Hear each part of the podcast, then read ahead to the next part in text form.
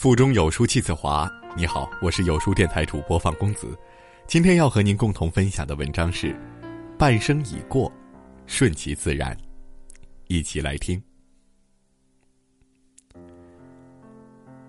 不知不觉，半生已过，渐渐的不再那么多愁善感，不再呈现朝夕得失。面对生活，多了一份来自岁月的。顺从和敬意。庄子说：“安时而处顺，哀乐不能入也。”人到中年才知道，后半生最舒服的活法就是顺其自然。顺其自然，养生养心。近几年，病态养生热大肆其道。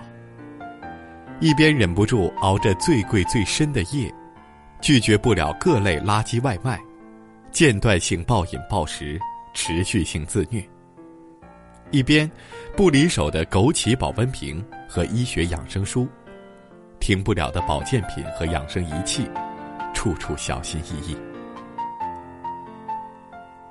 放纵欲望时没有节制，过度保护又没有原则。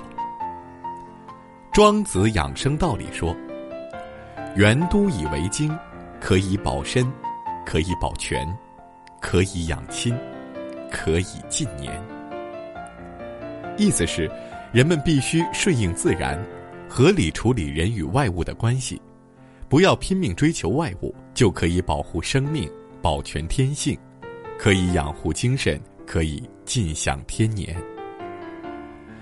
不勉强，顺其自然，有节有度，才是真正的养生之道。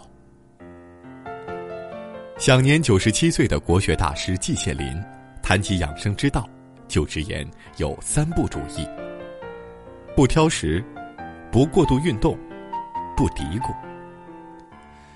他提倡对待自己要合乎科学规律，顺其自然。回顾季羡林的一生，有顺境。亦有许多坎坷，更是遭遇过非人的待遇。若非顺其自然、修身养心，很难想象他能有如此高龄。懂得顺其自然的人，克制自己的欲望，科学有度对待自己的身体，健康自然常在。而违背生理的自然规律，用力太猛，实则是对健康的伤害。顺其自然，安而不乱。不是每一朵花都能结出果实，不是每一条河都能奔流到海，不是每一个人的生活都能事事顺心、事事如意，也不是每一个家庭都能幸福美满。人活一世，难免会遇到大起大落，学会顺其自然，才能做到安而不乱、宁静自在。王阳明就是如此。出生书香世家，自幼读书却科举落地，而后好不容易步入仕途，却因直言上书被廷杖四十下诏狱。出狱后，他被贬至贵州龙场，做一个不入流的小吏。一路上，他躲过政敌派来的好几次刺杀，千辛万苦，历尽艰难，才逃到龙场。当时的龙场是个令人生畏的蛮荒死地，地处偏僻，张力丛生，交通不便，多少人有来无回，命丧于此。但王阳明没有一丝埋怨，随遇而安，面对困难反倒有了一种从容。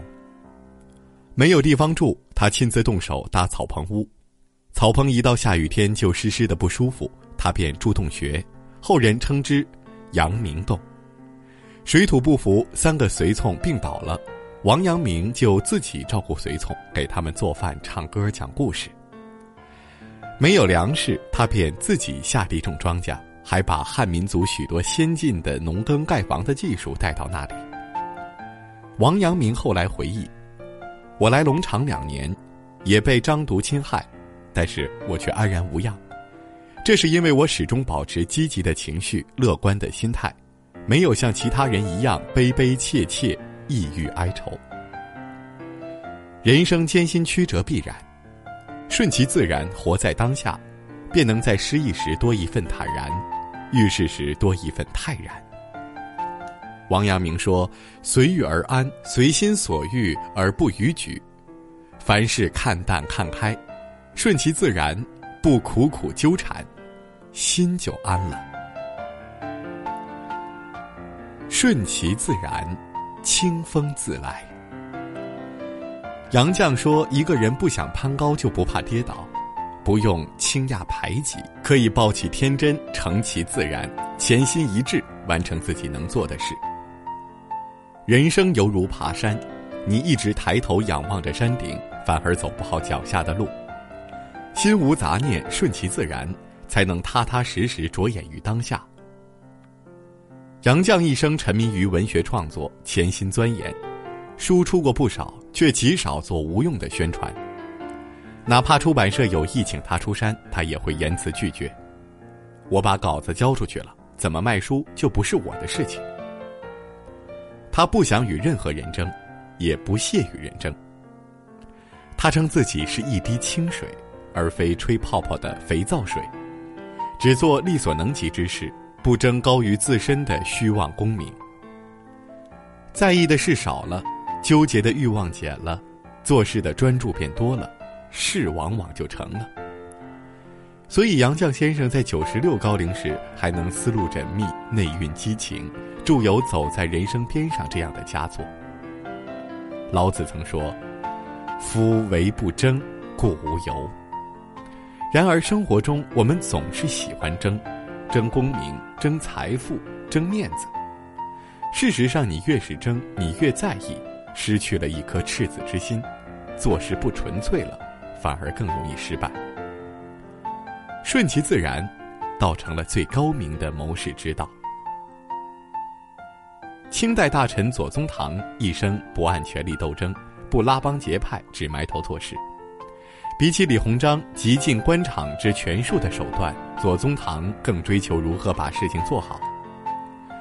两个人最后取得的成就也不尽相同。左宗棠力挽狂澜，收复新疆，成为了后世人人赞颂的民族英雄，而李鸿章却几乎身败名裂。放下无用之争。对身外之物多一些顺意，对自己的内心多一些敬意，对应做之事多一些专注，人生的路才能越走越宽。凡事别想太多，顺其自然，清风自来。慧律禅师曾说：“性之所至，心之所安，尽其在我，顺其自然。”想自己所想，做自己想做的事，追随本心，不刻意强求，才是最精妙的为人处事之法。生活实难，千万别把自己逼得太紧。得与失，悲与痛，与其挣扎难过，不如学会一笑而过。干不完的工作放一放，接不完的应酬缓一缓。还不完的人情，停一停；生不完的闷气，歇一歇。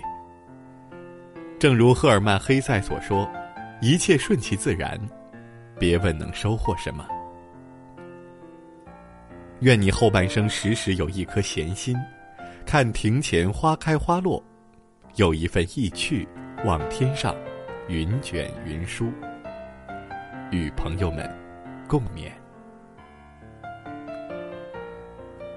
有书君说：“知道了更多道理，后半生才能更加精彩。阅读经典好书就是其中一种。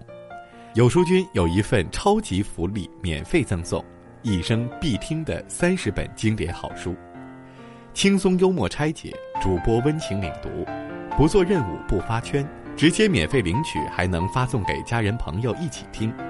现在立即扫码加微信，领取好书吧。”在这个碎片化的时代，你有多久没读完一本书了？长按扫描文末二维码，在有书公众号菜单免费领取五十二本好书，每天有主播读给你听。在文章末尾点个再看，或者将文章分享至朋友圈，让更多的人爱上读书吧。